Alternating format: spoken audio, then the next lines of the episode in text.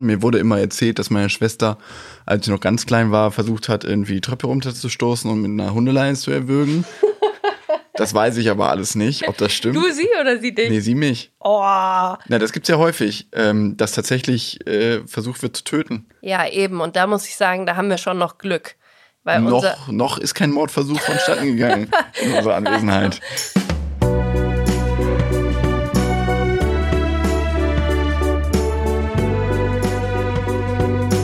Family Feelings.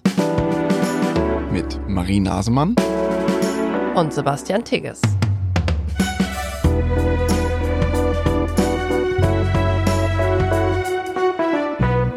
Klimaanlage aus, Aufnahme an. Ab jetzt haben wir genau vierzig Minuten, bevor wir in Hitze versiechen. Nein, ich wollte nicht über die Hitze hier sprechen. Wieso? Die meisten Hörerinnen frieren gerade. Ja, wir können uns nicht beschweren. Überhaupt nicht. Aber es ist so ätzend heiß heute, fünfunddreißig Grad. Oh mein Gott. Ich finde das ja nicht schlimm, aber du hast ein bisschen Schwierigkeiten mit sehr warmen Temperaturen. Ich will dann einfach nicht mehr rausgehen. Ja. Wir haben das Glück, dass es hier drin einigermaßen kühl ist. Mhm. Mit Klimaanlage, die wir jetzt ausgemacht haben. Na gut. Hallo erstmal. Hallo. Ich wollte noch was erzählen. ähm, wir haben ja neulich über Regretting Parenthood gesprochen und da haben wir beide felsenfest behauptet, Kinder sind nicht die Erfüllung. Jetzt kommt's. Jetzt will ich es ein bisschen widerlegen. Ich würde nicht sagen, die Erfüllung, aber ich habe insbesondere hier immer mehr echt sehr erfüllende Momente. Und zwar ähm, haben wir diese Woche großes Papier gekauft und Farben, Acrylfarben und Pinsel. Und unser Sohn hat zum ersten Mal so richtig, nicht nur eben mit Filz oder Holzmalstiften, sondern richtig mit Farbe gemalt. Boah, und er ist so toll dabei runtergekommen. Und ich hatte selber gar nicht das Bedürfnis zu malen, weil es mir einfach so viel Freude bereitet hat, ihm einfach zuzugucken. Ich fand es so schön, wie er irgendwie sich das leere Papier anguckt, sich genau überlegt, wo male ich jetzt welchen Strich hin und so. Er wurde auch echt so ein bisschen, ich hatte echt das Gefühl, dass seine Emotionen da irgendwie in dem Gemalten rauskommen. Und er hat echt sich mal sehr lange am Stück sehr ruhig beschäftigt. Ja, erstaunlich. Und das ist schon krass, weil er normalerweise echt so von einem Spielzeug zum nächsten rennt und kaum hat man angefangen, Eisenbahnen zu spielen, dann will er Urlaub spielen, also dass er mit seinem Köfferchen sein Spielzeug reinpackt und irgendwie in die Toilette damit läuft und wieder rauskommt. Oder Kuchen backen oder Trampolin. Also es ist immer sehr, sehr wechselnd, schnell bei ihm. Und da hatte ich echt das Gefühl, wow, er kommt richtig runter und ich komme da ja auch runter. Und dann habe ich echt so ein, die totale, also Erfüllung in dem Sinne von, ich habe mir jetzt irgendwie mal was vorgenommen und es geht auch einfach mal auf und ich merke, geil, mein Plan funktioniert. Das finde ich sehr erfüllend. Auch wenn es oft nicht funktioniert. Ich nehme ja auch oft Sachen vor, die dann gar nicht klappen. Probiere dann auch nicht enttäuscht zu sein, aber wenn es klappt, ist richtig schön. Ja, ich bin äh, sehr stolz, dass du das initiiert hast, weil das ist wirklich äh, etwas ganz Besonderes für unseren Sohn offenbar. Mhm. So ruhig am Stück war der sein ganzes Leben noch nicht. Wie jetzt beim Malen. Das ist echt schön. Außer vom Fernseher. Ja, stimmt. Aber da ist er nicht, nicht besonders aktiv dabei. Ne? Ja. Äh, ich wollte auch noch was sagen zu der Folge Regretting Parenthood. Wir haben, äh, ich habe ganz viel Feedback bekommen bei Instagram und ein paar Frauen haben mir geschrieben, die das wichtig finden, dass ich da nochmal tiefer in die Differenzierung reingehe. Das Regretting Motherhood, vor allen Dingen darunter ist es ja äh, geläufig, eben für ein Phänomen steht, dass Frauen die Mutterschaft bereuen, völlig unabhängig von den äußeren Begebenheiten und auch völlig unabhängig von der Zeit, also von der, völlig unabhängig davon, wo sie jetzt stehen, äh, wie alt das Kind ist und so. Ähm, und dass ich ja in meinem äh, Reel bei Walking Dead und hier auch gesagt hätte, dass äh, ich das häufig bereue, aber grundsätzlich das nicht rückgängig machen würde. Und da wurde gebeten, da nochmal ein bisschen zu differenzieren. Äh, mehr als das jetzt nochmal wiedergeben möchte ich auch gar nicht. Ich weiß, habe noch kein genaues Bild gemacht. Ähm, man kann ja, man kann ja schlecht beurteilen, wann man etwas final bereut. Mhm. Also das kann man erst machen, zwei Minuten bevor man tot ist. Ja. Und selbst dann hat man noch Zeit, etwas nicht zu bereuen. Ähm, aber natürlich äh, beschreibt diese Studie und äh, dieser äh, Begriff etwas, was vielleicht tiefer geht, als ab und zu mal Reue zu empfinden. Mhm. Wobei das jetzt bei mir vielleicht auch ein bisschen mehr ist, aber darauf will ich jetzt auch überhaupt nicht eingehen. Ich will mich jetzt überhaupt nicht rechtfertigen. Ich wollte das nur nochmal auf den Tisch legen. Äh, falls ich da irgendwem mh, auf den Schlips getreten habe, tut mir das auf jeden Fall leid. Aber mh, vielleicht gibt es schon Menschen, die sich da einfach sehr sicher sind. Wenn wir jetzt sagen, mhm. man kann es eigentlich erst kurz vorm Tod sagen, was habe ich eigentlich in meinem Leben bereut, was hat sich eigentlich gelohnt, ähm, kann es ja schon sehr gut sein, dass es Leute gibt, die beispielsweise zwanzig Jahre lang bereuen, Mutter geworden zu sein und dann vielleicht, was weiß ich, mit sechzig oder so sagen, oh, jetzt finde ich es eigentlich doch ganz schön, aber davor habe ich es immer bereut. Und andersrum. Ja. Also das ist, glaube ich, einfach ja extrem individuell. Ja, naja, aber also wenn gesagt wird, Regretting Parenthood ist es nur, wenn es von Dauer ist. Mhm. Ja, wann denn? Also ja. Egal. Nee, nicht egal. Ich finde das eine spannende Frage. Wann kann man den... Äh wann darf man das sagen? Ja. Darf ich es jetzt nicht sagen, weil meine Kinder so klein sind und wird mir jetzt gesagt, nee, du musst erst warten, bis die fünf, sechs sind. Mhm. Erst dann kannst du es wirklich für dich entscheiden. Mhm. Oder es ist sowieso immer nur eine Momentaufnahme und rückblickend. Ja. Und Moment und rückblickend wäre bei mir eher mehr Reue als äh, Freude. Ja. Und mehr habe ich nicht gesagt. Ja. Ich glaube, so hatten wir es auch ein bisschen gesagt, dass auf jeden Fall die Tage, an denen wir es bereuen, grundsätzlich weniger werden. Und die am Anfang ganz besonders ausgeprägt war. Also die ersten Monate nach Geburt haben wir sicherlich jeden Tag mindestens einmal bereut. Genau. Aber nur weil es jetzt weniger geworden ist, heißt das ja nicht, dass das ein Trend ist, der anhält. Ja, voll. Who knows? Kann auch wieder schlechter werden. Ja, wird auch immer wieder schlechter. Das sind ja immer Wellen. Mhm. Aber gut. Heute haben wir ein anderes Thema. Ja. Wir sprechen heute über Geschwisterstreit. Und ich habe gelesen, und die Zahl hat mich wirklich geflasht, Geschwister, also vor allem junge Geschwister, streiten sich im Schnitt alle zehn Minuten. What the fuck? Auch da gab es wieder mehrere Studien. Manche gehen sogar von alle acht Minuten aus.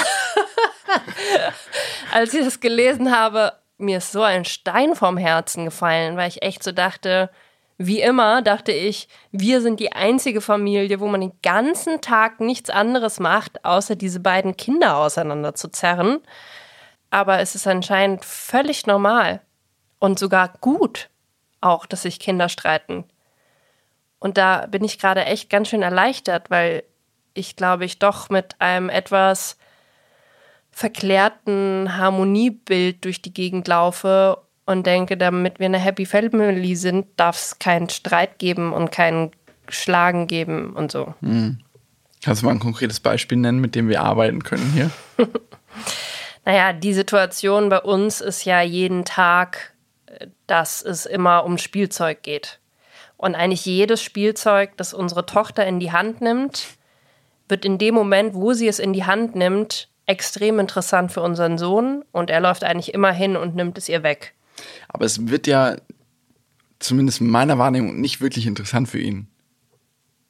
Interessant wäre es ja dann für ihn, wenn er hingehen würde, es wegnehmen würde und dann selbst damit spielen würde. Mhm. Aber meistens geht er hin, nimmt es weg, schmeißt es sogar irgendwo hin mhm. oder verliert sofort das Interesse, lässt es fallen und geht wieder zurück dahin, wo er vorher war. Ja. Oder halt ganz woanders hin. Oder versteckt es sogar irgendwo. Ja, tut's jetzt hier. Wir haben so ein, so ein Mini-Puppenhaus äh, in dem Haus, was wir gemietet haben. Und da stopft er dann alles rein, womit seine Schwester gerade gespielt hat. Ähm, und wenn sie sich wehrt, dann wird sie halt verkloppt oder gebissen oder angeschrien oder neu ist. Ich glaube, das ist seitdem neu, seitdem er weiß, dass Schlagen nicht so geil ist und Beißen, dass er den Kopf einsetzt wie so ein Rambock. Das haben wir, glaube ich, hier auch schon mal erzählt. Das macht er auch mit einigermaßen großer Effizienz, sodass da auch äh, immer Tränen fließen. Und ähm, ich habe damit nicht in dem Maße gerechnet, als oh. wir überlegt haben, noch ein zweites Kind zu zeugen. Und in der Vorbereitung auf die Folge haben wir wieder ein bisschen was gelesen.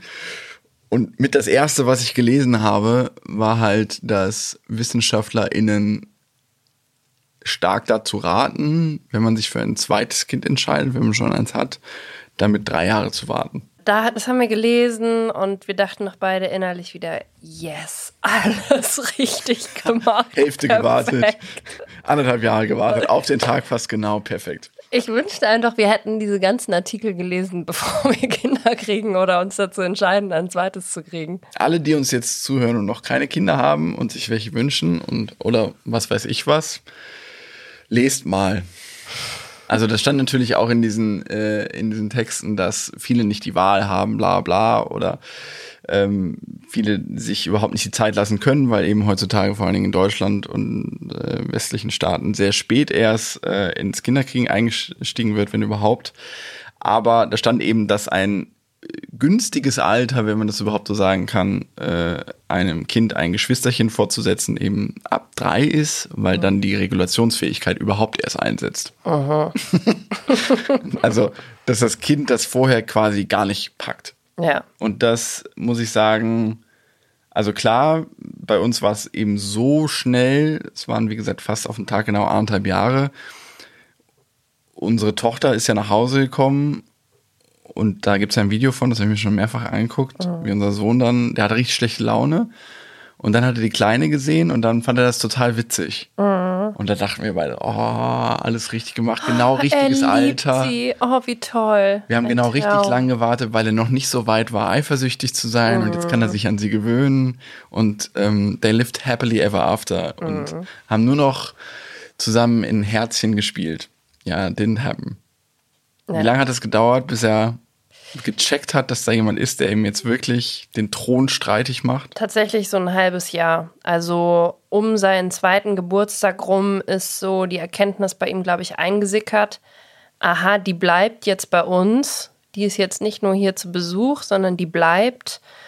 Und Mama und Papa beschäftigen sich auch viel mit ihr. Und die ist jetzt nicht nur so ein... so ein Würmchen, was einfach irgendwo rumliegt, sondern die kann jetzt auch krabbeln, die will jetzt auch an Spielzeug ran und so. Und da ging dieses ganze Kampf um Sachen und so los. Und ich mir dachte, ah, okay, shit, ja, das ist jetzt die Eifersucht, bei uns etwas zeitverzögert. Ja, ich hätte aber nicht gedacht, dass das in dem Maße anhält oder sich noch verschlimmert. Mhm. Ich habe gedacht, okay, das ist jetzt der, wie gesagt, die eingesickerte Erkenntnis von ihm und jetzt ist er ein bisschen sauer und versucht ihr so ein bisschen die, die Grenzen aufzuzeigen und dann werden die sich schon einpendeln. Oh. Ich habe immer noch die Hoffnung, das wird natürlich auch passieren, aber das wird nicht von alleine passieren. Oh. Und äh, in Vorbereitung auf die Folge haben wir, wie gesagt, viel dazu gelesen und der größte Einfluss auf eine Geschwisterbeziehung ist, sind die Eltern. Oh. Nicht nur, wie wir mit den Kindern umgehen, wie wir mit Streitsituationen der Kinder umgehen, sondern wie wir beide auch streiten, was ja, wie ja alle Hörerinnen wissen, immer sehr ähm, zivilisiert ist und konstruktiv. Nee, also man muss da als gutes Vorbild vorangehen und man muss aber diese Streitigkeiten eben auch begleiten. Mhm. Das war schon der Konsens aller Texte, die ich gelesen habe. Ja. Wir haben natürlich uns auch irgendwie vorbereitet auf diese eifersüchtigen Momente. Wir haben so die Basics gelesen. Man soll äh, dem Erstgeborenen besonders viel Aufmerksamkeit schenken nach der Geburt, gucken, dass er auch Geschenke bekommt, wenn das Baby irgendwie Geburtsgeschenke bekommt. Wir hatten ihm doch dann irgendwas Riesiges gekauft, auch sind irgendwie zum Secondhand-Spielzeugladen und haben Unmengen Duplo gekauft. Und als dann die Kleine ja. da war, hat er auch dieses ganze Duplo bekommen, damit mhm. er das irgendwie wieder, die Hoffnung hatten in seinem Gehirn, ist das irgendwie so miteinander verbunden. Ah, die Kleine heißt, es gibt auch was Positives für mich und so. Wir haben probiert, ihn so ein bisschen mit einzubinden, aber also er hätte jetzt noch nicht beim Wickeln oder so ernsthaft helfen können. Das war dann eher so ein bisschen versucht und nicht geklappt. Also ein paar Sachen haben wir natürlich probiert. Wir haben geschaut, dass ich viel Zeit mit ihm habe, dass ich trotzdem auch mal ihn abends ins Bett bringen kann. Wir, oder wir haben schon Wochen vorher ja das so ein bisschen umtrainiert, dass er mit dir immer zusammen im Bett schläft, dass du ihn abends ins Bett bringst, damit es für ihn dann nicht auf einmal so eine Umstellung ist zu, okay, jetzt habe ich irgendwie abends nicht mehr meine Mama oder so. Mhm. Also wir haben schon probiert, uns gut vorzubereiten, aber hat nicht so wirklich viel gebracht. Nee, ich, da sind auch, glaube ich, gewisse Limits gesetzt. Mhm. Kannst du beschreiben, was das in dir auslöst, wenn so eine klassische Situation, unsere Tochter versucht irgendwie bei der Brio-Eisenbahn mitzuspielen, mhm. unser Sohn stürmt auf sie zu und haut sie auf den Kopf mit einem Legostein? Ja, ich habe da echt so gemischte Gefühle, weil er ist halt echt gerade in diesem Alter, wo er halt Spaß daran hat, Sachen aufzubauen. Er baut irgendwie mit Duplo seine Türme und Häuser und seine Eisenbahn. Ich verstehe das total, dass es ihm einfach völlig auf den Keks geht, wenn dann immer die Kleine kommt und alles kaputt macht und sich irgendwie dazwischen drängt und so. Weil sie halt keine Motorik hat, keine ja. Sprüche, dann macht sie meistens einfach alles kaputt, was er so gebaut hat. Obwohl sie jetzt auch schon mega aufpasst bei der Eisenbahn, dass das nicht passiert und so. Ja. Also ich kann ihn einerseits total verstehen und andererseits finde ich, möchte ich natürlich, dass er sich lieber artikuliert, und ich habe ihm lange probiert beizubringen, Stopp zu sagen und die Hand einfach so zu halten, anstatt halt sie direkt zu hauen. Das hat dann auch mal zwischenzeitlich ganz gut geklappt. Ich habe immer dann also auch irgendwie probiert zu spiegeln, zu sagen, ja, du willst nicht, dass die Kleine dir deine Sachen kaputt macht. Ist voll okay, dass du sauer bist. Du kannst Stopp sagen, aber nicht hauen. Das hat er dann ganz süß auch immer so nachgemacht. Stopp, Stopp. Aber das klappt halt auch nur bedingt. Und manchmal werde ich richtig sauer, wenn ich so das Gefühl habe, also wenn ich den Grund nicht wirklich verstehe, und wahrscheinlich geht es dann eben nur um Aufmerksamkeit von uns, die er in dem Moment nicht bekommt. Also beispielsweise, wenn wir uns unterhalten, ja, und er, ist, er, er will die volle Aufmerksamkeit, wie so oft, und die hat er in der Vergangenheit auch meistens bekommen, indem er dann einfach richtig laut und intensiv geschrien hat, bis wir halt einfach aufgehört haben, uns zu unterhalten und sich einer von uns mit, uns, mit ihm beschäftigt hat, ähm, ist er dann eben jetzt teilweise so weit gegangen, dass er, also wir haben seinen Schreien in solchen Momenten, wenn wir gemerkt haben, es ist keine wirklich, wirklich krasse Not bei ihm, auch mal ignoriert. Und dann ist er jetzt eben einfach zu unserer Tochter gegangen und hat sie gehauen, weil er wusste, ah, so kriegt er Aufmerksamkeit. Und da ruhig zu bleiben, ist echt nicht so easy. Weil das ist wieder genau die Situation, die wir in der, ähm, in der einen Folge zur Kindererziehung ja schon beschrieben haben. Was soll man dann tun? Soll man dann eigentlich sich ja um die Kleine kümmern, die weint, weil sie gerade gehauen wurde? Aber unser Sohn, sein Bedürfnis dahinter ist die Aufmerksamkeit. Aber man kann sich ja nicht zweiteilen in dem Moment. Also was macht man dann? Ich habe jetzt gelernt, was man machen muss. Nämlich? Tell me. Hingehen. Mhm. Die beiden so weit trennen, dass sie sich nicht wehtun können. Mhm. Am besten zwischen die beiden sitzen, wenn es mhm. funktioniert. Und dann erst das eine Kind fragen, was jetzt das Problem war. Und dann das andere Kind fragen, warum es verletzt ist, warum es sich provoziert gefühlt hat. Und dann gemeinsam nach Lösungen suchen. Was man sehr gut machen kann mit einem eineinhalbjährigen und einem dreijährigen Kind. Perspektivisch noch in die Zukunft schauen, wie man in Zukunft solche Konflikte dann anhand dieses Beispiels vermeiden kann. Ja. Ja. Das klingt, das klang jetzt so ironisch, aber es ist total gut und richtig. Nee, es ist total geil, aber es ist halt mit so einem ein- und dreijährigen Kind äh, schwierig. Aber mhm. man muss dann eben noch einen Schritt weiter gehen und die Reaktion, die man ja nicht unmittelbar bekommt in dieser Situation, auch noch sp- vorschlagen. Mhm. Zum Beispiel sagen, du bist jetzt sauer, weil deine Schwester hat die Eisenbahn kaputt gemacht, die du so mühsam aufgebaut hast. Das verstehe ich total. Und dann zu de- seiner Schwester sagen, du bist schockiert, dass dein Bruder dich gehauen hat, ähm, und du wolltest einfach nur die Eisenbahn ein bisschen neu aufbauen oder was weiß ich was, äh, schön positiv formulieren und dann eben das alles äh, mitsprechen, was die Kinder sich dann im besten Falle mit der Zeit merken mhm. und f- merken auch, dass das funktioniert, so Streit ähm, nicht nur mit Gewalt, sondern auch durch konstruktive Gespräche zu lösen und das dann äh, irgendwann adaptieren. Mhm. Kann ich mir schon vorstellen. Ja. Ist halt ein, wahrscheinlich ein Kampf von zehn Jahren. Aber die Texte, die ich gelesen habe, waren da eigentlich sehr positiv. Mhm. Dass man so auch schafft, dass die Geschwister eben langfristig ein gutes Verhältnis zueinander haben. Auch ja, weil sie irgendwie nicht in so einer Konkurrenzsituation beispielsweise stehen. Und das fand ich auch ganz schön. Das stand eben in einem einen Artikel, dass man oft als Eltern denkt, man muss alles so richtig gerecht gestalten. Okay, du kriegst jetzt eine halbe Stunde mit Mama und jetzt kriegst du eine halbe Stunde mit Mama und so. Und jetzt ist es genau um und jetzt ist der andere dran. So alles fair. Aber das checken die Kinder in dem Alter ja sowieso auch überhaupt nicht, wie viel Zeit jetzt wer mit wem und so verbringt. Die haben ja noch gar keine, keine Vorstellung von Zeit. Sondern im Artikel stand eben, dass man sich eher halt um den kümmert, der es gerade mehr braucht. Also der gerade mehr leidet. Mehr leidet. Ja. Und das fand ich irgendwie ganz schön, weil ich mir ja so dachte, ja, es war halt jetzt echt eher hart für unseren Sohn diese Zeit.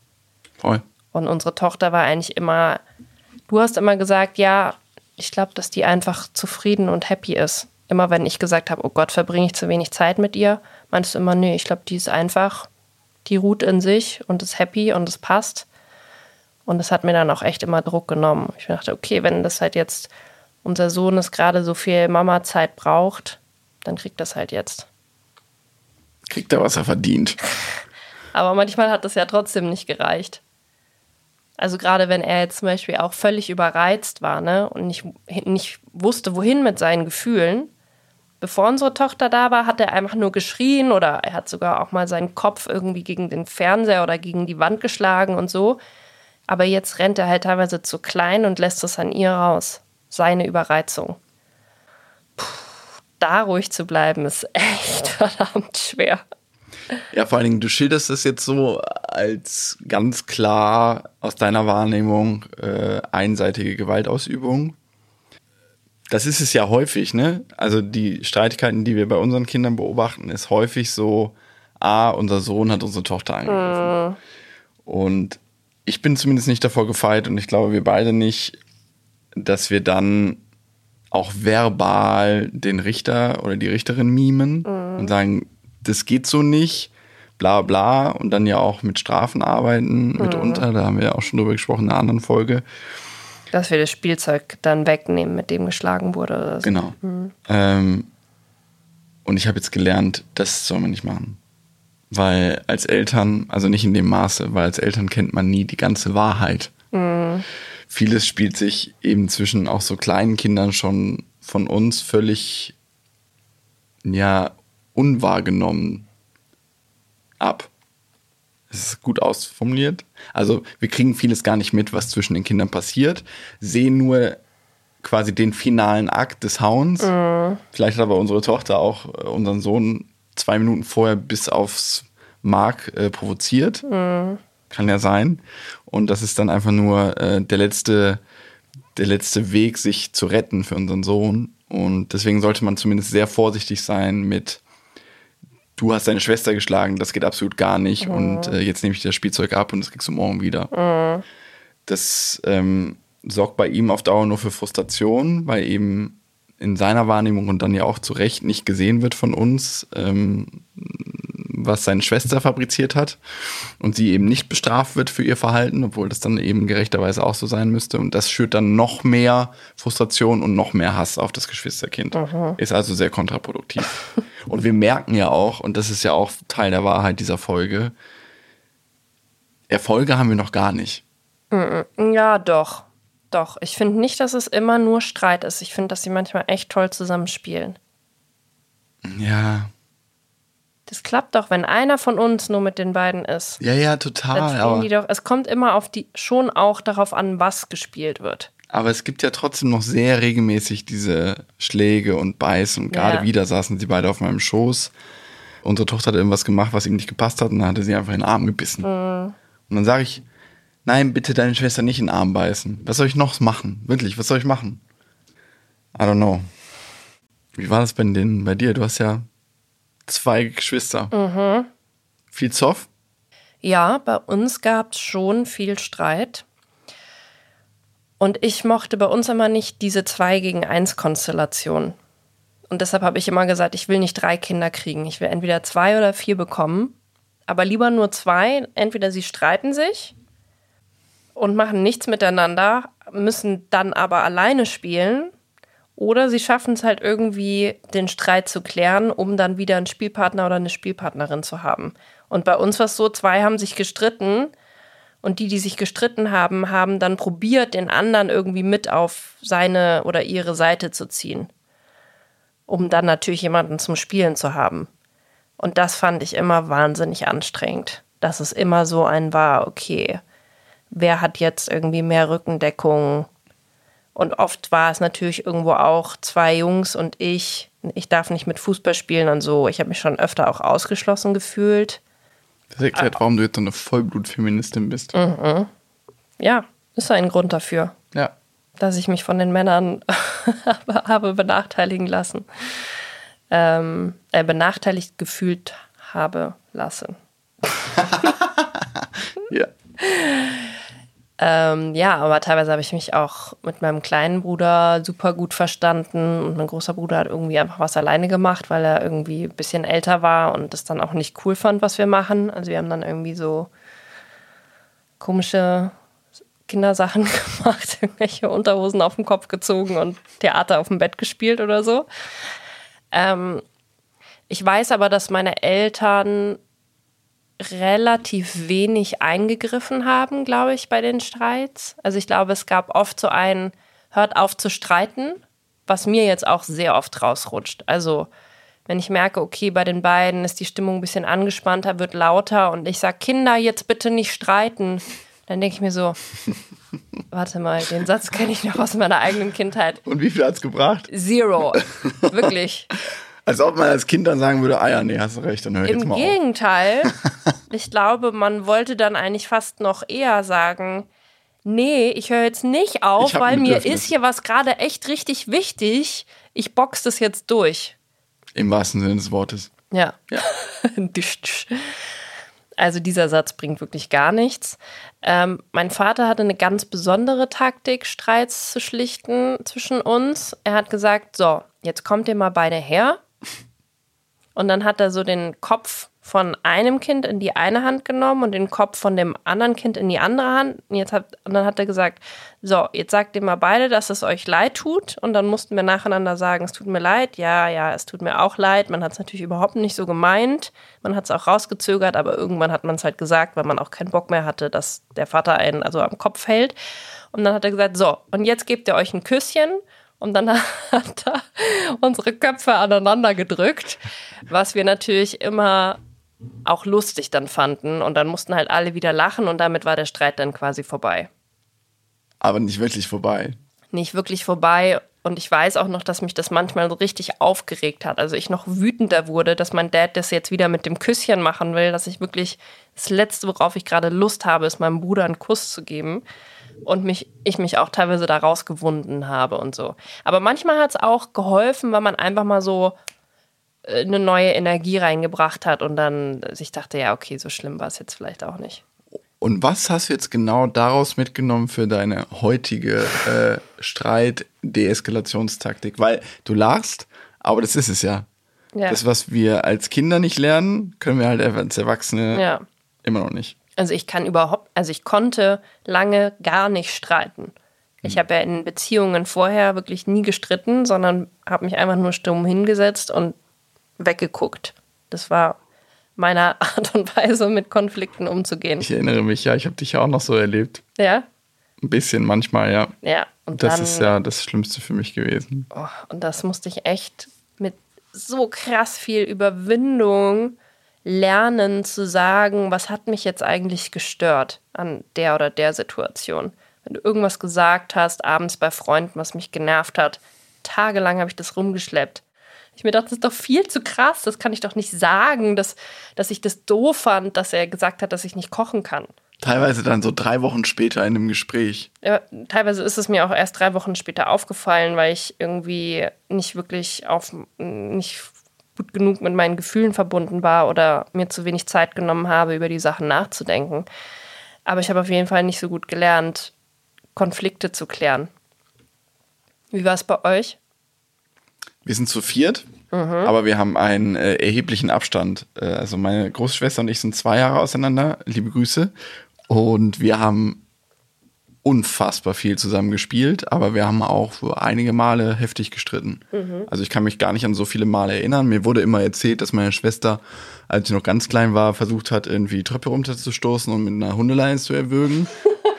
Das weiß ich aber alles nicht, ob das stimmt. Du sie oder sie dich? Nee, sie mich. Oh. Na, das gibt's ja häufig, ähm, dass tatsächlich äh, versucht wird zu töten. Ja, eben. Und da muss ich sagen, da haben wir schon noch Glück. Weil noch, noch ist kein Mordversuch vonstatten gegangen in unserer Anwesenheit. Also, unser Sohn, äh, der ist jetzt auch nicht so ein wild gewordenes Tier, sondern er weiß schon ganz genau, wie weit kann er gehen. Und manchmal holt er auch aus und haut dann nur so ganz leicht und so. Also er hat schon ziemlich verstanden, was cool ist und was nicht so cool ist und so. Ja. Es ist nicht so, so tragisch, wie ich auch schon bei Freunden gehört habe, dass die die Babys oder die Kinder nicht in einem Raum lassen können, weil man echt Angst haben muss, das eine Kind schmeißt das andere aus dem Fenster. Okay, aber sie hat äh, dich zum Glück nicht umgebracht. Du nee. bist heute noch hier, da bin ich ja sehr froh. Ähm, hat sie nicht gemacht und ich hatte noch immer so eine, da war ich dann schon was älter, also wie gesagt, an diese Mordversuche kann ich mich leider gar nicht erinnern, vielleicht ist das auch eher ein Märchen, was meine Großeltern mir erzählt haben, aber ich kann mich erinnern, dass wir, da muss ich so in der Sch- Grundschule gewesen sein, dass ich glaube, ich stand auf dem Tisch und sie stand vor dem Tisch und wir haben uns nur angebrüllt. Und ich weiß noch, ich hatte einen Bobbycar in der Hand am Lenkrad und ich habe das Bobbycar aus einem Meter Entfernung mit voller Wucht auf sie draufgeschmissen. An sowas kann man sich erinnern, ja, ne? Ja, das bleibt oh, im Kopf. Also irgendwie so. Lustig, dass du es sagst. Ich habe auch vorhin noch an eine Situation gedacht, da haben mein kleiner Bruder und ich uns ums Telefon gestritten. Es gab immer nur eine Leitung. Dann hat sich das so hoch eskaliert und ich war, hatte solche Aggressionen in mir, dass ich meinen Stuhl genommen habe und wirklich, er saß auf seinem Schlafsofa, mhm. Und ich habe wirklich von oben mit voller Kraft mit meinem Stuhl auf ihn eingedroschen. Alter, das ist halt echt nicht ungefährlich teilweise. Ja. Ja, aber gut, ich kann jetzt eben nur aus dem Verhältnis erzählen, weil nach mir war einige Zeit Pause, acht Jahre, äh, bis meine kleine Schwester kam. Wobei das auch eine Rolle spielt, weil da habe ich schon in gereifter Wahrnehmung, weil da war ich, wie gesagt, acht, äh, da konnte ich schon, kann ich jetzt retrospektiv vor allen Dingen nachvollziehen, wie sich das anfühlt, weil ich habe gesagt, ja, sobald die da ist, werde ich sie halt in den Ofen stecken und so weiter und so fort.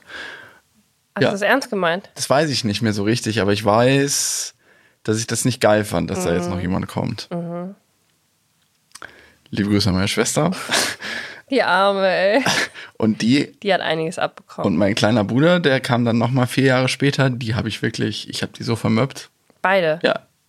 Was heißt vermöppt? Ist jetzt wieder rheinländisch, oder? Na, ich habe die, ich hab die jetzt nicht verprügelt mit so, wie man sich das so vorstellt, aber die haben ständig eine von mir abbekommen. Also mein Bruder erzählt es immer noch. Da waren irgendwie Freunde bei mir zu Besuch, wir haben halt Playstation gespielt und dann habe ich immer meinen Bruder, was weiß ich, wie alt der da war, fünf oder so, habe ich immer seinen Kopf genommen und gegen den Dessel so gehauen. Nur um meine Freunde zu belustigen. Oh Mann. Meine kleine Schwester und mein kleiner Bruder, die haben mich auch wirklich richtig viel aufgeregt halt. Ich glaube, das ist dann ja auch, wenn du so acht, neun, zehn, elf, zwölf bist und irgendwie dich deine kleinen Geschwister aufregen. Teilweise lässt dann denen halt auch Sachen aus, die du von irgendwo anders vielleicht reinbekommen hast, die du als ungerecht empfunden hast. Also Gerechtigkeit, meine Eltern haben sich wirklich große Mühe gegeben, das tun sie auch heute noch, das ist sehr ehrenhaft, versuchen immer alles sehr gleichberechtigt irgendwie zu behandeln, was natürlich extrem schwer fällt bei A, vier Kindern und B, diesem großen Altersabstand. Mhm. Also mein kleiner Bruder ist schon the most spoiled one von uns. Bei uns auch, mein kleiner Auf Bruder. Auf jeden Fall. Regt mich auch heute noch manchmal ein bisschen auf, muss ich sagen. Ja, mich nicht. Ich kann ihm das irgendwie gönnen. Ich weiß nicht, warum. Echt? Ah, voll gut. Ja. Muss ich noch meinen Frieden damit machen. Vielleicht, weil ich ein besserer machen. Mensch bin. Ja, vielleicht. Nein, ich weiß nicht. Ich glaube, bei mir ist es einfach so weit weg, weißt du? Mhm. Mein kleiner Bruder ist jetzt... Ja, Mitte zwanzig. Und mein kleiner Bruder ist nur ein Jahr jünger. Genau, das klar, heißt, das ist ja wenn man halt ungerecht. So nah beieinander ist, dann natürlich hat man zwar eigentlich die Chance, dass man viel enger wird, weil man so viel gemeinsam hat und in der gleichen Lebenssituation steckt und so. Und gleichzeitig ist man irgendwo auch mehr Konkurrenz. Vor allen Dingen, ähm, wenn es verschiedene Geschlechter sind. Ne? Mhm. Das habe ich auch häufig gelesen, dass so, also nochmal zurück zu dem Anfang, diese drei Jahre sind perfekt, wenn es weniger ist, ist nicht so schlimm. Es hat auch eine Upside, dass man nämlich eine große Chance hat, dass man eben sehr viel zusammen spielen kann, mhm. gemeinsame Interessen, gemeinsamen Freundeskreis entwickelt und so. Aber da ist die Wahrscheinlichkeit eben nochmal viel größer, wenn das äh, das gleiche Geschlecht ist. Mhm. Also haben wir alles falsch gemacht. Ja, alles falsch. Und streitest du heute noch mit deinen Geschwistern? Nee. Seid ihr eng? Streit würde ich es nicht nennen. Wir sind schon, ich glaube, wir sind, also Ansichtssache, wir sind so eng, wie die Distanz es ermöglicht, glaube ich. Mhm. Ich bin jetzt ohnehin nicht so jemand, der, äh, sei es mit Geschwistern oder Freunden oder sonst wem, ständig am Telefon hängt oder so. Mhm. Wenn, wenn, wenn da Distanz zwischen ist, dann bin ich immer in Gedanken und mit dem Herzen bei den Menschen, aber ich brauche jetzt nicht diesen ständigen Austausch. Also ich würde schon sagen, dass wir eng sind, ja. Mhm. Aber eng jetzt nicht im Sinne von, ich rufe jeden Abend an und frage, was die heute auf dem Butterbrot hatten. Ja. Ich glaube, wenn es zu Krisen kommt, und das war in letzter Vergangenheit auch mal der Fall, dann sind wir auf einmal wieder so, gut. Ja. Eine. Das wow. ist bei uns auch so. Also immer, wenn es irgendwelche Familienkrisen gab, dann waren wir eigentlich sehr schnell, sehr eng und auch voll auf einem Nenner und hatten auch, ja, dass, dass man irgendwie so die Meinung teilt und die meistens auch die gleichen Ansichten zu Dingen hat und auch den gleichen Humor hat, weil man irgendwie so aufgewachsen ist. Das verbindet einen schon wahnsinnig stark. Ja. Dass es eigentlich egal ist, auch wie oft man sich sieht. Und wenn man sich sieht, ist es dann irgendwie wieder so eng wie früher. Schon schön. Also kann man sagen, obwohl wir keine Konfliktbewältigungsstrategien so unmittelbar bekommen haben, was den Kampf mit unseren Geschwistern angeht, heißt das immer noch nicht, und das habe ich auch wirklich häufig gelesen, dass das dauerhaft zum schlechten äh, Verhältnis von Geschwistern führt, mhm. aber eben in anderen Situationen des Lebens ähm, das auch sehr nützlich sein kann, mhm. so Konfliktbewältigungsstrategien zu bekommen. Ne? Letztendlich geht es da ja auch immer um unerfüllte Bedürfnisse. Immer. Ne? Also entweder das eine Kind hat zu wenig äh, exklusive Mama- oder Papa-Zeit, möchte Aufmerksamkeit oder Ruhe haben zum Spiel oder möchte irgendwie irgendwie mal der Star sein und die den Applaus kriegen. Oder Gerechtigkeit. Oder ich erinnere will, mich, dass es genau gleich zugeht. Ja. An einen Streit, der, von dem mein Vater immer erzählt, also wirklich häufig. Da waren wir im Urlaub und ein Freund von mir war dabei und ein Freund von meiner großen Schwester. Mhm. Freundin von meiner großen Schwester war dabei. Und äh, der Kumpel und ich, wir waren halt so dreizehn, vierzehn, waren verdammt cool und hatten immer so riesige Gelpötte. Weil wir hatten natürlich Gelfrisuren, so Igel und so. Das war mega cool. Und so Oakley-Sonnenbrillen und so. Und wenn ich mir jetzt so Perfekt. Die Jugend angucke, die sehen genauso aus wie ich damals. Ist wirklich witzig. Auch Carhartt-Pulli, alles. Ähm, jedenfalls haben die dann, also meine Schwester und ihre Freundin, Pia hieß sie, glaube ich, haben irgendwas in unser Gel getan. Mhm. Irgendwie Lebensmittel oder so. Und fanden wir halt gar nicht witzig.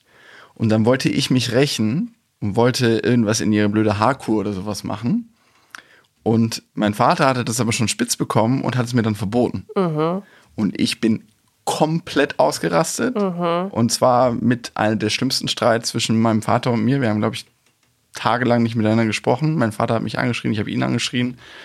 Und es wird immer noch so als einen der Höhepunkte meiner Pubertät in Bezug auf Streitigkeiten mit meinem Vater, wird immer noch davon gesprochen. Mhm. Und das war ja von mir einfach, und das weiß ich jetzt noch, wie sich das geschmerzhaft angefühlt hat, diese Ungerechtigkeit. Mhm. Ich wollte meiner Schwester etwas tun, was sie mir getan hat. Natürlich mhm. ist das nicht richtig, aber dass ich einfach davon abgehalten wurde und jetzt auch nicht irgendwie versucht wurde, irgendwie da einen Ausgleich zu finden oder so, sei es nur verbal in einem Gespräch, hat halt dafür gesorgt, dass bei mir der Hass einfach größer wurde auf meine Schwester. Und zwar in dem Moment sehr kontraproduktiv. Was hätte geholfen? Hätte geholfen, wenn dein Dad gesagt hätte, statt irgendwie Playstation jetzt, kaufen. Jetzt kommen ist doch nicht so schlimm, jetzt lass den Scheiß halt. Hätte irgendwie geholfen. Nee, das ist das Schlimmste. Das ja, hat er eben, ja genau. Hätte, hätte stattdessen geholfen, hey Sebastian, ich verstehe total, dass du so sauer bist, dass deine Schwester hier sowas macht. Und dann wie weiter? Ja, meine Schwester hätte sich auch noch krallen müssen. Mhm. Sie hätte sich das irgendwie anhören müssen und dann hätte man irgendwie, hätte sie mir hundert Mark zahlen müssen. Nein, keine Ahnung. Das wäre jetzt eine Lösung gewesen. Das ist ganz ja. schwer. Ja, was ist die Lösung? Vielleicht hätte man sagen können, okay, ähm, der Sebastian darf dir in Ab- Absprache mit mir in den nächsten Tagen Streich spielen. Das wäre geil gewesen. Mach dich gefasst. Boah. Und dann aber halt was zu machen, was irgendwie eher lustig ist, wie, keine Ahnung, mit Wasserbomben bewerfen, anstatt jetzt was, was wirklich irgendwie Gegenstände kaputt macht oder so. Hm. Ja, vielleicht. Vielleicht wäre das ganz gut gewesen. Vielleicht. Aber es wäre auch eine Rache. Keine Ahnung. Ob ja. Ich weiß auch nicht. Ich weiß. Müssen wir nochmal überlegen. Ja. Ja. Das aber sicherlich aber, auch nicht so, äh, große Schwester, du musst dich jetzt mal entschuldigen. Nee, das bringt auch nichts. Also dieses zu Entschuldigungen zwingen. Ähm, unser Manager, das ist ganz lustig, der befasst sich recht viel, glaube ich, gerade mit künstlicher Intelligenz. Und in Vorbereitung auf die Folge hat er irgendwie eine, einen Roboter, ich weiß gar nicht wo G- oder wie er das gemacht hat. Äh, keine Ahnung. Was das irgendwie gefragt, wie, das, äh, wie man Streit schlichtet zwischen Kindern. Und da kam unter anderem der Punkt, dass man das Kind dazu bringen soll, Einsicht zu zeigen und sich zu entschuldigen. Aber bis zu einem gewissen Alter können die das vom Keine Hirn Empathie. Noch gar nicht. Ja. Also dieses, dieses Reuegefühl ist noch gar nicht da. Also es sind nur leere Worthüllen, die aber, mit denen ja voll viel gearbeitet wird, ne? Auch in Kitas und so. So, jetzt kommst du mal hierher Sag und sagst Entschuldigung. Entschuldigung, okay, boom. Ganz und gelassen. Die nächste wieder. Also das macht, glaube ich, nicht so viel Sinn. Nee, das bringt gar nichts. Ja. Und das führt auch nicht dazu, dass man mehr Empathie entwickelt, indem man diese Wörter häufiger sagt. Mhm. Das ist die gleiche Kerbe wie sag bitte oder danke. Solange ja. das Kind das nicht empfindet, bringt es noch nichts, dass es das sagt. Aber das unser Sohn sagt jetzt immer, wenn er irgendwas essen will, bla bla bitte und sagt dann auch danke. Und ich frage mich so ein bisschen... Woher hat er das? Ja, und ob er das jetzt wirklich so...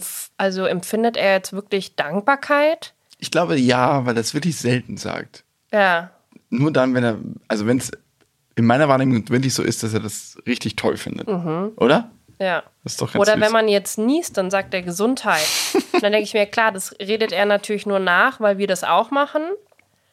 Aber ja, wünscht er einem wirklich Gesundheit? Ich weiß es nicht. Wahrscheinlich nicht, aber ja. Irgendwann fühlt das vielleicht schon, wenn das sagt. I don't know. So, was können wir denn abschließend sagen? Positiv. Was hilft? Was hilft?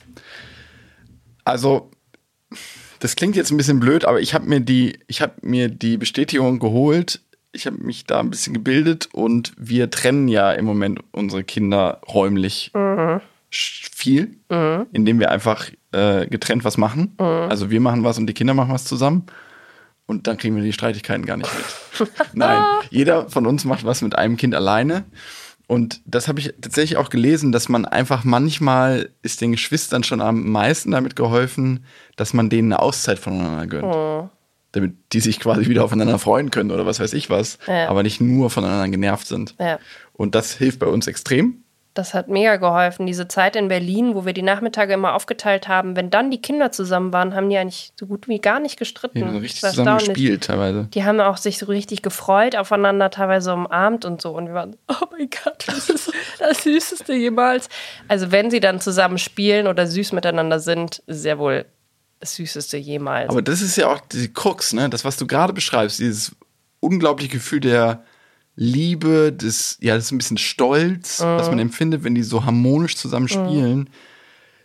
Das ist ja das, die Kehrseite. Und das mhm. wird ja komplett eingerissen, sobald dann wieder Gewalt herrscht und so. Und dann sind wir halt selbst von unseren eigenen Erwartungen und Hoffnungen, was so das alles angeht, das Familienbild angeht. Mhm. Das wird sofort eingerissen mit einem Haus, Fausthieb. Und deswegen reagieren wir eben auch entsprechend yeah. doppelt gereizt. Yeah. Ja, also es ist natürlich... Schade, wenn unser Sohn unsere Tochter schlägt. Schade für unsere Tochter und auch schade für unseren Sohn. Aber wir potenzieren das ja nochmal dadurch, dass wir das alles mit unseren Erwartungen unterfüttert mhm. haben. Ne? Und auch noch so ein schwieriges Thema ist so feste Rollen, die man den Kindern so ein bisschen zuschreibt. Ne? Ja. Also das wird uns ja auch teilweise vorgeworfen von HörerInnen, dass wir die so sehr, mh, die eine ist so und er ist so. Das ist natürlich in der Realität nicht so. Also es dreht sich auch ganz oft um, dass wir einfach, unser Sohn einfach nur zuckersüß ist und niedlich und auf einmal ein kleines Kuschelbaby ist und andersrum. aber dass man diese Rollen halt vor allem auch vor den Kindern nicht so manifestiert, weil die dann mit sowas durchs Leben gehen. Und wenn jetzt zum Beispiel, das haben wir schon sehr oft, auch bei unserer Tochter, die war halt einfach von Anfang an, die hat halt so krass alle Menschen so angelächelt, dass halt alle immer gesagt haben, oh, du bist ja ganz süß und so gut drauf und so. Und natürlich auch vor unserem Sohn, wo ich mir denke, wie hat er sich eigentlich dabei gefühlt, wenn sie die ganze Zeit so mit Liebe überschüttet wird von allen, weil sie alle so ansmilt. Hm. Und dann auch schon dachte, okay, müssen wir uns bei mal ein bisschen... Bei unserem Sohn sind alle so vorsichtig. So. Ja, und, und dann, dacht, dann habe ich echt schon oft gedacht, okay, wenn man ihr jetzt aber auch dieses Attribut gibt, sie ist immer die Süße, die, die immer gut drauf ist, dann ist es für sie auch voll schwierig, das mal nicht zu sein. Genau, weil das also, dann aktiv unterdrückt wird von ihr. Ja, also auch nicht unbedingt hilfreich, sondern jetzt, wo unsere Tochter auch so voll den eigenen Willen entwickelt hat, wir freuen uns ja auch richtig darüber und merken, okay, boah, die wird jetzt hier aber auch mal ganz schön, dass die ihre eigenen äh, Bedürfnisse hier durchdrückt und sich mal auf den Boden wirft und einen Wutanfall hat und so. Und ich finde es irgendwie total toll, dass... ich schon glaube, beide unsere Kinder das Gefühl haben, sie können irgendwie alle Emotionen leben und müssen nicht irgendwas verstecken. Ja. Aber es fällt mir immer noch selber schwer, wenn es eben nicht schön ist zwischen allen, das einfach auch anzunehmen. Zu sagen, ist auch okay, wenn die sich mal streiten. Die müssen und, sich streiten. Ja. Also nur so lernen sie das auch im Erwachsenenalter ja. zu tun. Ja. Streit ist Entwicklung. Voll. Schönes Abschlusswort, wie ich finde. Mhm. Ich glaube, äh, wir gehen mal zurück zu den Streithähnen mhm. und ähm, machen vielleicht mal wieder was getrennt. Mhm. Wolltest du noch was sagen? Ja, das habe ich gerade nur kurz angerissen, dass man so... Unser Sohn sagt ja von sich aus jetzt immer so, großer Bruder. Das hat er ja auch von außen bekommen, irgendwie von der Kita, die gesagt hat, oh, bist du jetzt ein großer Bruder und so. Wo ich auch bei diesem großer Bruder zucke ich immer schon so ein bisschen zusammen, weil ich mir denke so, ich will aber nicht, dass er Verantwortung hat. Er muss jetzt nicht das Gefühl haben, er muss irgendwie auf seine Schwester aufpassen oder so. Ist nicht seine Aufgabe. Weil es gibt ja dann auch Geschwister, die sich dann wahrscheinlich extrem zurücknehmen und so. Und was mir schon mit ihm auch hilft, ist, ihm immer wieder zu sagen, dass er mein süßes kleines Baby ist. Es gab gestern so eine krass süße Situation. Im Garten haben wir eine Picknickdecke hingelegt.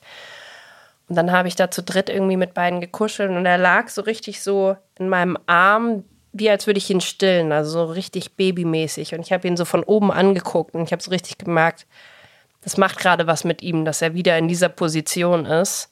Und wir haben uns einfach nur so angesmiled und ich habe nur gesagt, bist du mein süßes kleines Baby, du wirst immer mein kleines Baby bleiben und so. Und wenn ich das Gefühl habe, wenn ich sowas mehr mache, ist er auch mit unserer Tochter viel nachlässiger und lässt ihr mehr durchgehen und so. Ist irgendwie schon voll schön. Aber nicht, dass er jetzt mit zwanzig immer noch denkt, der wird ein kleines Baby. Der wird immer mein kleines Baby bleiben, wenn er will. Wenn er nicht will, dann nicht. Ob er will oder nicht. Oh, das ist dann das nächste Thema, dass man die Kinder nicht loslassen kann. Eieiei. Ei, ei.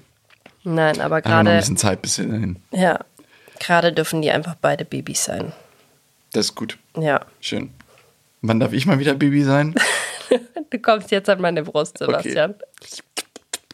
Bis nächste Woche. Bis nächste Woche. Achso, wir freuen uns natürlich weiterhin über Feedback. Mhm. Am liebsten via E-Mail familyfeelings at r t l punkt d e mhm. oder wie gehabt unter unseren Posts zu unserem Podcast auf Instagram Marie Nasemann oder Tigges. Yes. Ich freue mich auf jeden Fall immer wahnsinnig über eure Nachrichten. Ähm, wirklich toll. Vielen Dank. Ja.